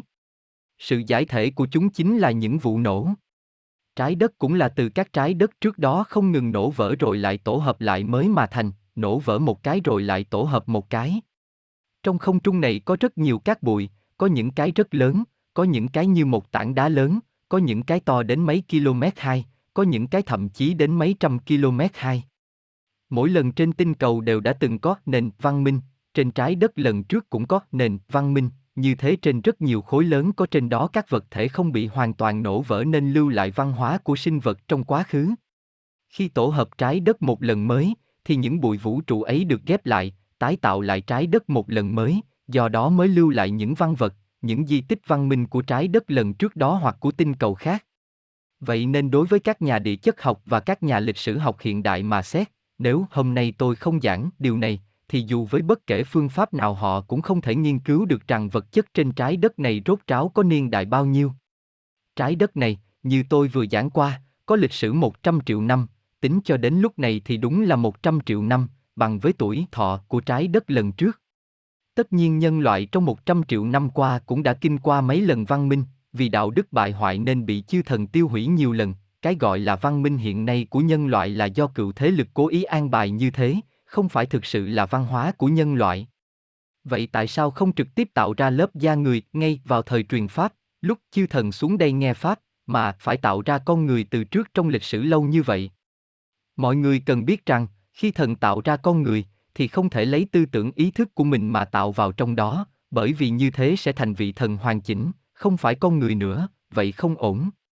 Tuy rằng con người mang hình tượng của thần, nhưng thần không thể coi con người là đồng loại, bởi vì hành vi của con người khác hẳn hành vi của thần. Hỏi con người đương sơ như thế nào? Kết cấu thân thể con người là do thần tạo, do đó trong không gian này thì nó là hệ thống thân người hoàn mỹ nhất, các sinh mệnh tinh cầu khác đều phải tắm tắt.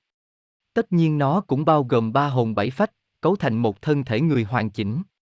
Nếu không có ba hồn bảy phách, thì chỉ là thân thể bề ngoài thôi, cũng gọi là lớp da người. Khái niệm lớp da người này hoàn toàn khác với khái niệm lớp da mà con người nhìn nhận. Thần nhìn nhận rằng cái mà do hết thảy những vi lạp phân tử tổ hợp mà thành thân thể người nơi bề mặt nhất, gồm cả xương, huyết, nội tạng cũng như hết thảy kết cấu bề mặt của thân người, cũng là từ trên vi quan nhìn xuống thì đó là phần các tế bào phân tử ở bề mặt tạo thành người, là hết thảy những gì dùng trong mắt con người có thể nhìn thấy trong giải phẫu, thần gọi toàn bộ cái phần kết cấu bề mặt đó là lớp da người, chứ không phải chỉ là lớp da mà con người vẫn nhìn nhận. Tuy nhiên con người chưa có hết thảy năng lực nhận thức vũ trụ, nhân thế cho đến biểu hiện của sinh mệnh, chưa có năng lực gánh nhận biến hóa của đại thiên thế giới, cũng không hề có bất kể tư tưởng nào được hình thành, chưa hề có nhận thức và năng lực ứng phó đối với giới tự nhiên tại vũ trụ địa cầu.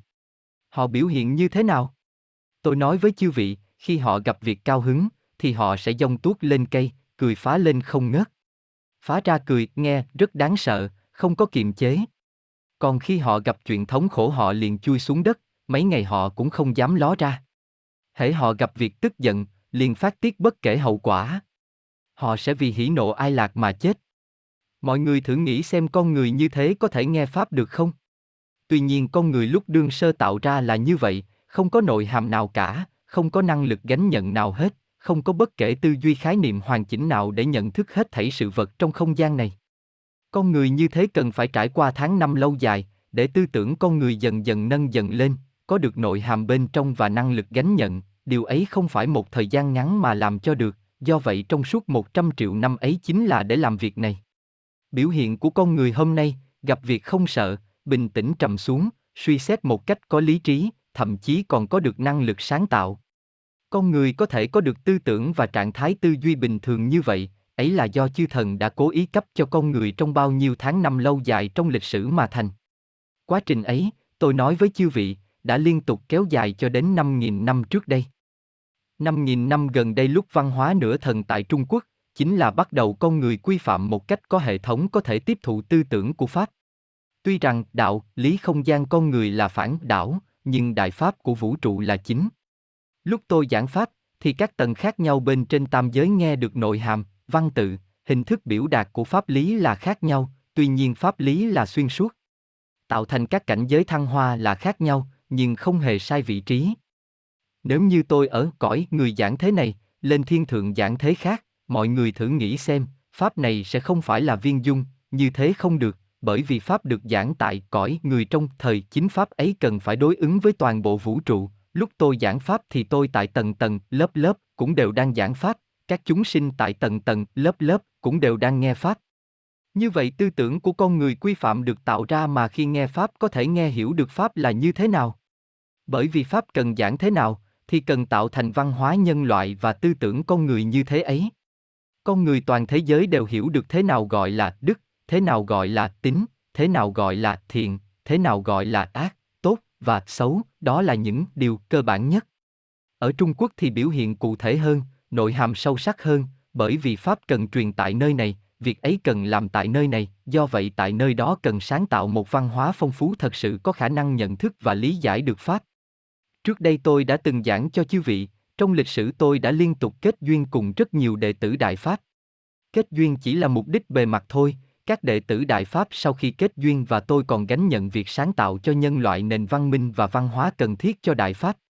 Bởi vì trong lịch sử, nếu một người phổ thông bình thường mong muốn lưu lại những thứ như văn minh, di tích, học thuyết cho lịch sử nhân loại vốn đã được tạo ra là để truyền Đại Pháp, thì điều ấy tuyệt đối không được phép. Do vậy hết thảy những văn hóa từng được lưu lại trong lịch sử đều do các đệ tử Đại Pháp chúng ta làm hết, tất nhiên còn có sư phụ dẫn dắt chư vị. Lịch sử nhân loại tự như một vở kịch, chư vị từ quốc vương cho đến thứ dân, từ nhân vật anh hùng đến kẻ cường bạo, cười, từ văn nhân, danh nhân cho đến các anh hùng, đều là do chư vị làm cả. Mọi người chớ có cười. Nếu không có ai đóng vai cường bạo, thì hôm nay khi tôi giảng pháp con người sẽ không hiểu được cường bạo là gì, hành vi cường bạo ra sao, tư tưởng tình cảm thế nào, cường bạo có hình tượng gì. Trong pháp là rỗng không thì không thể được. Mọi người đã biết Tam Quốc diễn nghĩa rồi. Tam Quốc diễn nghĩa có giảng về chữ nghĩa.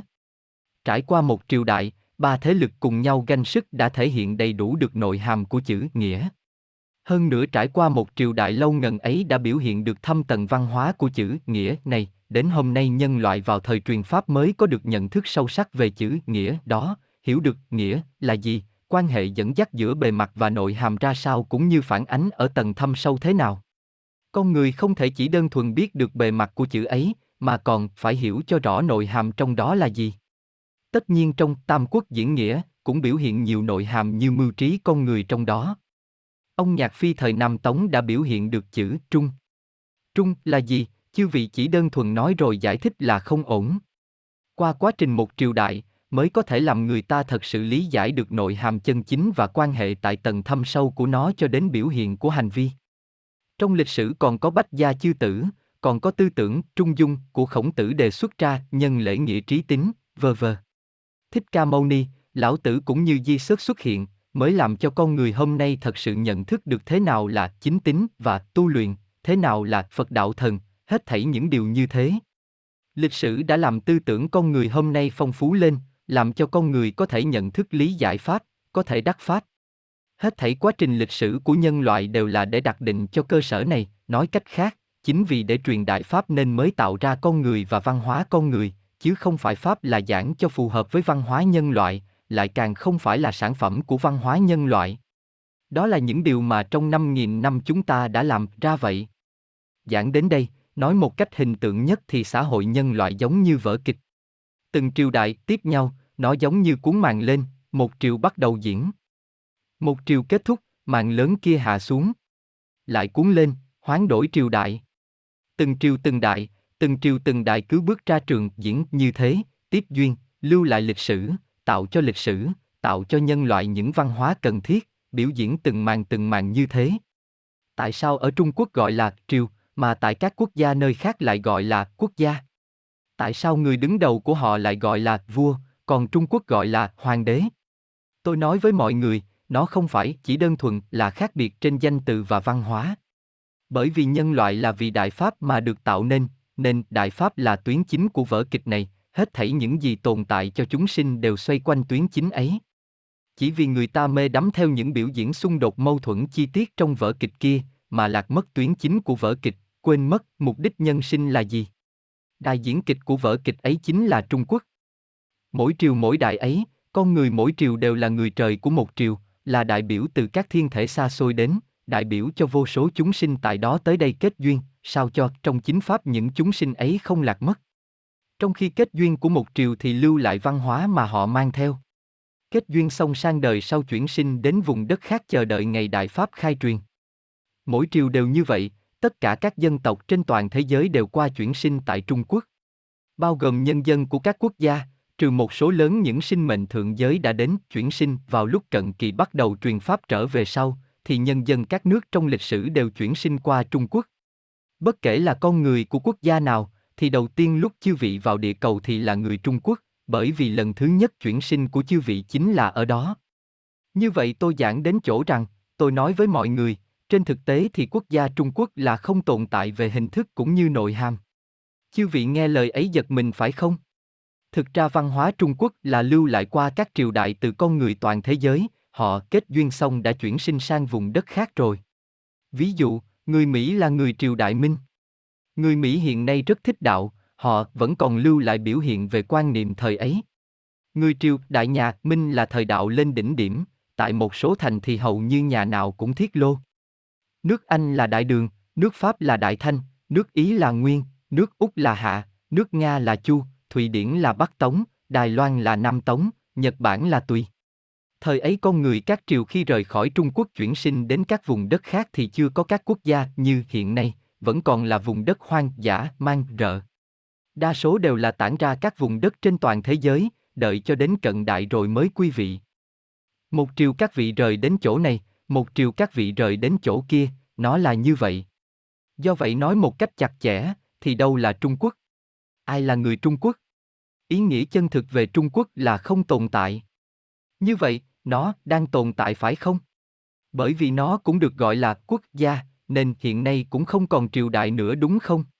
Thực ra hiện nay nó cũng không tồn tại, bởi vì đến đoạn cuối cùng cần phải hát của vở kịch, đến lúc Pháp truyền ra, thì trên toàn thế giới những chúng sinh đã kết duyên với tôi, hoặc những người có khả năng đắc Pháp nhất và những người khởi tác dụng phản diện khi Đại Pháp Hồng truyền, hết thảy đều quay trở về Trung Quốc. Bất kể là để đắc Pháp, phá hoại Pháp, đều là vì Pháp mà đến, vì Pháp mà sinh, vì Pháp mà hình thành, đều cùng đến. Do đó con người Trung Quốc hiện nay là phức tạp nhất, ở đó tập trung từ toàn thế giới các sinh mệnh chính diện và phản diện đã đến vì thời chính Pháp. Tuy nhiên bất kể là để khởi tác dụng chính diện hay phản diện, bởi vì chính Pháp không thừa nhận những gì cựu thế lực an bài, chỉ cần chúng sinh nào có thể đối đãi với chính Pháp một cách đúng đắn, thì còn có hy vọng không bị đào thải. Nếu có thể đắc Pháp thì tôi sẽ cứu độ. Trước đây tôi đã giảng cho chư vị, tôi nói, vì sao trên thế gian này xuất hiện dân chủ. Nguyên nhân căn bản là vua của dân tộc ấy, đến từ thiên thể ấy đã chuyển sinh vào Trung Quốc rồi, còn ai ở đó xứng làm vua nữa không? Cuối cùng một số sinh mệnh cao tầng trong cựu thế lực quyết định, chúng ta để những người ấy họ tự tuyển chọn. Tuyển được rồi, cũng không thể gọi là vua, vậy nên gọi là tổng thống. Dù sau khi được làm tổng thống họ cũng không thể được đối đãi giống như vua được, không tốt thì có thể lăng mạ họ, nếu tệ hơn nữa thì có thể vạch tội, tuyển chọn lại. Đó là nguyên nhân thật sự mà ở bên trên đó là an bài dân chủ ở bên dưới này. Còn có những nhân tố khác nữa. Biểu hiện tại cõi người nơi đây cũng có những biểu hiện của đạo lý tại tầng con người, nên con người không biết được chuyện gì đằng sau. Do vậy đối với những người ở vùng đất Trung Quốc ấy, chư vị chớ coi thường họ, vì chịu nghiệp lực gần đây mà tạo thành thế thôi, đành rằng lớp da người ấy không đẹp đẽ lắm, nhưng nội hàm bên trong có thể rất lớn. Mọi người thử nghĩ xem nếu chúng sinh trong đó mà bị hủy đi, thì thật đáng sợ lắm. Bất kể là không gian mà họ đại biểu hay là họ đối ứng thì đều là quần thể sinh mệnh rất trọng đại. Giảng đến đây tôi nói một chút, tôi vừa nói đến rằng lịch sử trái đất này chỉ có 100 triệu năm. Nhìn chung thì trong 100 triệu năm ấy trên trái đất phân thành hai thời kỳ lớn, mỗi thời kỳ 50 triệu năm. 50 triệu năm đầu là thời kỳ đại nhân, tiểu nhân và trung nhân đồng thời tồn tại. Đại nhân trung bình cao 5 mét, trung nhân chính là nhân loại chúng ta hiện nay, bình quân cao không đến 2 mét, tiểu nhân thì chỉ cao mấy tấc thôi. Vào lúc thần tạo ra con người ấy, vì sao đồng thời tạo ra ba chủng người như vậy? Bởi vì cần thí nghiệm trong ba chủng người ấy chủng người nào thích hợp cho sinh tồn trên địa cầu đến bước cuối cùng, thích hợp cho việc đắc pháp. Trong 50 triệu năm ấy, một mặt vừa liên tục tạo năng lực con người nhận thức thế giới, một mặt xác định xem lưu lại chủng người nào. Cuối cùng phát hiện rằng, đại nhân không thích hợp, bởi vì thân thể của họ lớn, nên xét về cự ly thì địa cầu tương đối nhỏ, thời gian cũng tương đối ngắn lại, bởi vì nguồn vật chất mà đại nhân tiêu hao là không hòa hợp tỷ lệ với trái đất. Sau này phát hiện rằng tiểu nhân cũng không hòa hợp, trên toàn bộ trái đất đều là rừng rậm, khai thác đối với họ rất khó khăn, thời ấy không có chỗ đất bằng, nếu họ cần sáng tạo ra văn minh như hiện nay thì đối với họ là rất khó khăn, đồng thời cũng xét thấy thời gian trên trái đất đối với họ là quá dài, cự ly là quá xa, tiểu nhân mà muốn vượt đại dương thì quá khó khăn, do vậy họ không thích hợp. Như thế đại nhân và tiểu nhân bị đào thải. Không phải đào thải lập tức, mà là sau thời kỳ 50 triệu năm mới bắt đầu dần dần theo lịch sử mà đào thải. Cuối cùng chúng ta không còn nhìn thấy đại nhân trong hai thế kỷ, phải đến hơn hai thế kỷ trước đây thì mới không còn nhìn thấy đại nhân nữa, còn tiểu nhân thì khoảng 7, 80 năm trước, vẫn có người nhìn thấy, đến cận đại mới bị tuyệt tích, cũng không phải là không có, có người đã rời đến không gian khác, có người đã rời xuống lòng đất. Họ biết rằng họ thuộc về con người bị đào thải, do vậy không tiếp xúc với con người hiện đại. Như vậy giảng đến đây tôi chỉ rõ về hai ẩn đố trong lịch sử.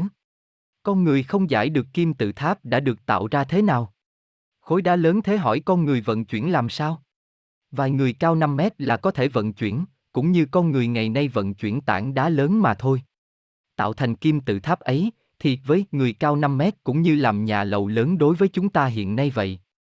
Một ẩn đố nữa là tại sao có những động vật to lớn như khủng long. Kỳ thực đó là chuẩn bị để cấp cho đại nhân. Người cao 5 mét nhìn động vật lớn cỡ khủng long cũng như chúng ta con người hiện nay nhìn con bò vậy. Các chủng người khác nhau cần phải chuẩn bị cho họ các vật chủng khác nhau, hết thảy những thứ trên trái đất đều là vì con người mà tạo nên, vì con người mà hình thành. Nhân đây tôi nói với mọi người, động vật không thể xếp ngang với con người được. Chư vị có thể từ bi với chúng, chư vị có thể bảo vệ tốt cho chúng, nhưng tuyệt đối không thể đối đãi với chúng như người được. Con người là do thần tạo thành, và so sánh động vật với con người là tương đương với làm ô nhục con người, xúc phạm chư thần. Những điều chân thực của lịch sử không lâu nữa sẽ triển hiện cho con người, lúc ấy sẽ có chính kiến nhận thức của nhân loại đối với vũ trụ, sinh mệnh và vật chất. Hiện nay có những người khi khảo cổ, họ lấy xương người xếp cạnh xương khủng long, đối với kim tự tháp lại dùng nhận thức hiện nay vốn rất hạn hẹp mà suy xét. Thực ra nhận thức của khoa học đối với thế giới vật chất hiện hữu này, nhiều điều đều sai, điểm nền tảng cũng sai. Ngay cả thuyết về lực hấp dẫn cũng sai. Những điều ấy khi nào có cơ hội tôi sẽ giảng cho chư vị. Tôi vừa vén mở tấm màn che đậy lịch sử nhân loại. Vỗ tay, không phải là để giảng lịch sử, bởi vì nhân loại là vì đại pháp mà được tạo nên, mà hình thành, do đó tôi là trong lúc giảng lịch sử ấy đã giảng pháp cho chư vị, hết thảy điều đó đều có vấn đề liên quan đến pháp, rất nhiều sự việc đối với các đệ tử đại pháp mà giảng đều là những điều rất quan trọng. Nhất là những việc mà chư vị đang làm đều có xuyên suốt trong đó trách nhiệm của chư vị đối với đại pháp, trong đó có nhân tố trọng đại và sâu sắc của bản thân đệ tử đại pháp. Mục đích là từ nay trở đi mong rằng chư vị còn thực hiện tốt hơn nữa trong chính pháp. Nhất định phải nỗ lực, nhất định phải làm cho tốt, bởi vì điều chư vị cần là viên mãn tất cả, chư vị có trách nhiệm, chư vị mang theo sứ mệnh và trách nhiệm cứu độ chúng sinh mà đến đây. Trong lịch sử đều nói lớn về cứu độ chúng sinh, hỏi ai biết được hàm nghĩa chân chính của cứu độ chúng sinh là gì? Chỉ chư vị mới là thật sự đang cứu độ chúng sinh, chỉ chư vị mới xứng làm sự việc vĩ đại ấy, nhất định chớ để mất cơ hội này. Tôi đã không định giảng nhiều vậy. Sau đây trong chư vị ai cần có câu hỏi đề xuất, chư vị thấy rằng là quan trọng, thì có thể đề xuất, tôi nhân dịp thời gian tiếp đây để giải đáp cho chư vị. Còn những việc cụ thể trong công tác, trong sinh hoạt, trong tu luyện cá nhân của chư vị là những nhân tố và điều kiện để chư vị cần nâng cao trong tu luyện, đó là chư vị tự mình cần phải ngộ, là những quan ải khảo nghiệm cần vượt qua. Tôi nghĩ rằng uy đức sau khi bản thân ngộ rõ ra được còn để lưu cấp cho bản thân chư vị. Tôi giải đáp rồi thì nó không còn là của chư vị nữa. Hỏi, khi phát chính niệm thì thủ ấn và khẩu quyết có đối ứng hay không? Sư phụ, không, hai khẩu quyết có thể tùy ý đối ứng với hai thủ ấn. Hỏi, trong chính pháp nghe, theo học viên có thiên mục có thể nhìn thấy giảng, không dùng pháp để cân nhắc hết thảy mọi thứ. Sư phụ, vào bất kể lúc nào, tập thể thực hiện cũng vậy, cá nhân chứng thực pháp cũng vậy, hết thảy đều lấy pháp làm chủ, hết thảy đều lấy pháp để cân nhắc, tuyệt đối không được coi người có thiên mục có thể thấy là chuẩn nào đó. Bởi vì điều mà đệ tử có thể thấy ấy, rất nhiều điều tuy là chân thực, nhưng chỉ là cục bộ, đồng thời có hạn chế về tầng, lúc cá biệt còn là giả tượng do chấp trước tạo thành. Tôi nói với mọi người, chư thần dẫu rất cao trong vũ trụ, thì vũ trụ đối với họ vẫn là một ẩn đố, họ cũng là đối tượng cần cứu độ trong chính pháp. Chỗ mà họ nhìn thấy, chỗ mà họ hiểu biết được chỉ có thể là những sự việc ở tầng sở tại của họ, chứ không phải là chân tướng của toàn vũ trụ, lại càng không phải là chân tướng tối hậu thực sự mà các đệ tử đại pháp trong thời chính pháp cần phải làm. Bất kể chư vị nhìn thấy những vị thần ấy làm những gì, nghe thấy họ nói những gì, cũng không được tin theo họ, hãy chịu theo đại pháp và yêu cầu của sư phụ mà thực hiện. Hết thảy mọi việc cần phải sắp xếp cho chính, điều này quan trọng phi thường, vĩ đại phi thường. Không được lấy ai đã thấy gì để làm chỉ đạo được. Trong các đệ tử đại pháp chúng ta, khi thực hiện bất kể sự việc gì, thì có tranh luận với nhau là điều tất nhiên, có sự bất đồng ý kiến thì cũng là tất nhiên. Vì sao? Đều là biểu hiện ra tâm chấp trước của chư vị, để gỡ bỏ chúng đi. Tuy nhiên trong tranh luận vẫn cứng nhắc không hạ trong thời gian lâu, thì đó là có vấn đề rồi. Bởi vì chư vị đều không hướng nội mà tìm, không tự xét vấn đề của tự thân. Mọi người đều muốn có trách nhiệm với đại pháp, xuất phát điểm đều là tốt, tuy nhiên thông thường lại không chú ý đến bản thân, rất có khả năng là vẫn còn tồn tại tâm người thường nào đó ở tự thân. Nhất định phải chú ý đến việc này. Hiện nay trong chính pháp đã đến bước này, hỡi các đệ tử đại pháp, những điều mà sư phụ làm cho chư vị trong chính pháp đều là khẳng định. Vào 20 tháng 7, 1999 tôi đã đẩy toàn bộ các học viên theo học đại pháp trước 20 tháng 7 đến vị trí rồi, đẩy đến vị trí tối cao của chư vị. Trước đây tôi đã nói với chư vị, cải biến của chư vị bắt đầu từ vi quan nhất từ bản chất nhất. Có học viên cảm thấy, mình tu luyện mau lẹ quá. Khi ấy mọi người đều có cảm giác như vậy. Quá trình viên mãn của chư vị, chư vị trong khi đề cao tu luyện cuối cùng, thì đều là để chư vị rồi sẽ chứng thực pháp. Do đó, nếu trong giai đoạn tu luyện cá nhân học pháp đắc pháp được tốt, thì khi bị bức hại chứng thực pháp và cứu độ chúng sinh sẽ làm được tốt, thân thể bề mặt cũng liên tục trong chính pháp mà đồng hóa hướng lên cao tầng, phần còn lại bề mặt con người sẽ càng ngày càng ít đi. Nhưng một số không thực hiện được tốt, đi sang phía phản diện, không bước ra, thì thấy rằng thân thể phía bên thần của họ từng tầng từng tầng hóa hạ xuống dưới. Tất nhiên sự việc chưa hết, sự việc chính pháp còn chưa kết thúc, đối với mọi người mà xét đều vẫn còn có cơ hội làm lại cho tốt. Chính là, chỉ cần một ngày mà bức hại chưa kết thúc, thì ngày ấy vẫn còn cơ hội. Hãy tận dụng cho tốt, thực hiện tốt hơn nữa, quay trở lại mau lẹ hơn nữa, đừng phạm sai lầm nữa. Chớ nên giữ gánh nặng trên lưng ấy chỉ vì sai lầm trong quá khứ, làm sai rồi thì chư vị cần làm tốt hơn. Sự việc trước đây có sao thì cũng không nhớ đến nữa, cần nghĩ đến là từ nay về sau làm sao cho tốt, thật sự có trách nhiệm với bản thân mình và chúng sinh. Còn nữa, nhân đây tôi nói một điều, một số học viên chúng ta khi bất đồng ý kiến trong công tác cứ thích gọi điện thoại tìm người nhà tôi để trình bày. Tôi nói với chư vị, người nhà tôi cũng là người tu luyện, có rất nhiều việc họ cũng không xử lý chuẩn, xác, thậm chí còn làm sai nữa, nói sai nữa, lời họ nói không phải là pháp. Từ nay về sau chư vị đừng làm lại những việc như thế nữa. Không được lấy cơ hội gây dựng uy đức cho bản thân mình, đề cao tu luyện bản thân mình mà gạt đi. Trong chính pháp mỗi cá nhân đều đi trên con đường của mình, đó cũng là lịch sử mà mỗi đệ tử Đại Pháp đi qua. Tôi giảng vậy thôi, tiếp theo mọi người tiếp tục đề xuất câu hỏi. Hỏi, xin hỏi vì sao sư phụ thường hay dùng đệ tử nhỏ tuổi thực hiện công việc trên thiên thượng? Sư phụ, bởi vì họ không có các quan niệm hậu thiên của người lớn, thiên tính thuần hơn, năng lượng phát xuất không chịu ảnh hưởng của tư tưởng người thường. Giảng từ một mặt khác, năng lượng lớn nhỏ không hạn chế theo tuổi tác của người thường. Hỏi, những người sống ở Hồng Kông trong hoàn cảnh mê theo tiền bạc, làm thế nào để giúp thế nhân đắc pháp? Sư phụ, chư vị là các đệ tử Đại Pháp, chư vị đang cứu độ những chúng sinh bị những lời giả dối của tà ác đầu độc. Chỉ cần không phản đối Đại Pháp, thì có thể qua được nguy hiểm bị đào thải khi Pháp chính nhân gian. Còn với những sinh mệnh chưa từng bức hại Pháp, nhưng cũng không được tốt hoặc tốt lắm, thì trước mắt nhất loạt không quan tâm. Bởi vì đến bước sau còn có người tu luyện, các chúng sinh tại bước sau còn được sắp xếp vị trí của họ trong Pháp chính nhân gian. Hiện nay trọng điểm cứu độ là những ai bị lời giả dối tà ác đầu độc. Các sinh mệnh tà ác bị tiêu trừ trong khi cứu độ chúng sinh, cũng chỉ là những sinh mệnh phá hoại Pháp một cách trực tiếp. Còn rất nhiều những sinh mệnh ngang tiêu chuẩn tâm tính với chúng, nhưng không phá hoại Pháp, không tham dự vào sự việc này, chúng ta nhất loạt không quan tâm. Vì sao?